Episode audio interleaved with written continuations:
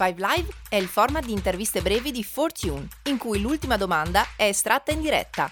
Startup, innovazione, creatività. 5 minuti con i protagonisti del cambiamento. Ai microfoni di Fortune per Startup Italia c'è Alessandro Cordova di eh, Startup Training. Alessandro, che cos'è Startup Training e perché una startup dovrebbe applicare? Allora, innanzitutto ciao a tutti i ragazzi di Fortune e di Startup Italia. The Startup Training è una startup school che uh, ha aiutato negli ultimi due anni più di 380 progetti a passare dalla fase di idea di business al mercato. La nostra value proposition è essere tuoi co-founder per quattro mesi e tuoi advisor per la vita. Questa è la value proposition.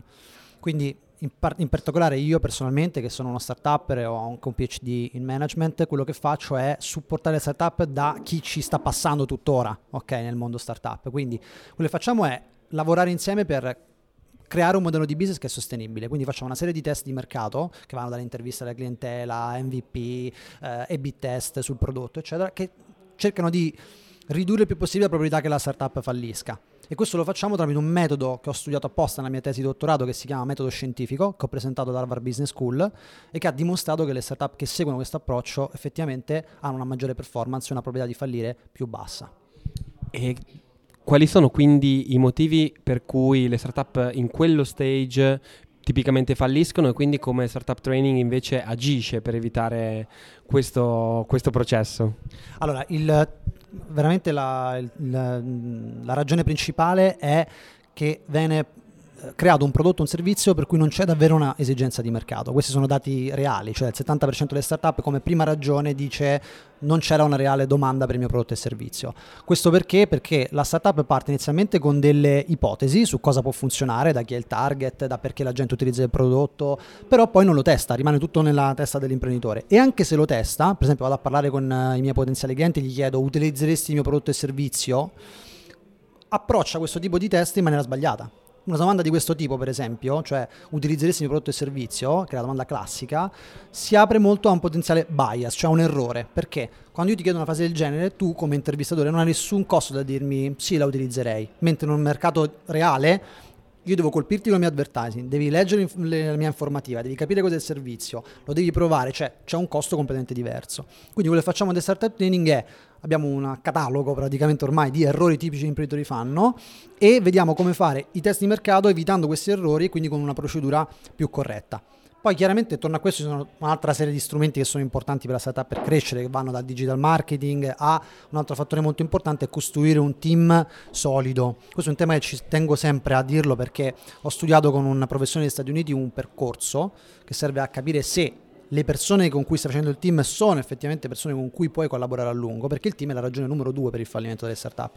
Quindi l'altra cosa importante è trovare dei modi per testare il tuo collega in un certo senso e capire se avete lo stesso fit, avete un fit di personalità, di visione, di aspettative di questo business. Quindi lavoriamo a 360 gradi con un metodo per cercare di fallire il meno possibile. Come fa una startup ad applicare?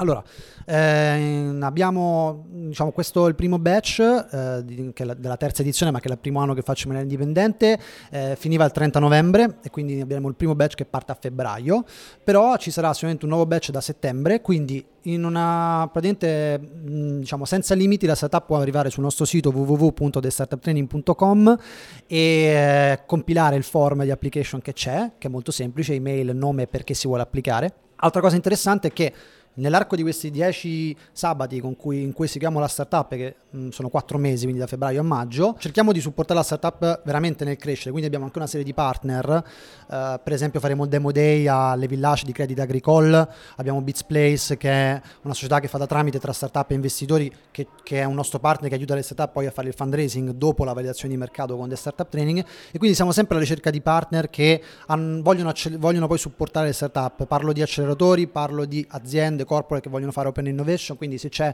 anche aziende o appunto altre realtà sul territorio interessate ad accelerare realtà magari ancora early stage, però che hanno delle prove, hanno seguito un metodo scientifico per cui può essere certo che quella startup ha una potenzialità di successo possono scrivere a info-startuptraining.com e siamo più che contenti di collaborare. Quindi un vero e proprio incubatore con metodo scientifico. Assolutamente sì, e con uno startupper alla guida, quindi chi diciamo ha condiviso e continua a condividere angosce, difficoltà e problemi con le startup. E questo ci tengo tantissimo perché, perché solo chi ci passa davvero sa quali sono le problematiche e come uscirne fuori. Esatto, le conosciamo tutti molto bene. Direi che sia il momento della Five Live, quindi ti faccio pescare la domanda. Dai, dai. Sono super curioso. Vediamo. Se potesse esistere un solo social network, quale preferiresti che fosse?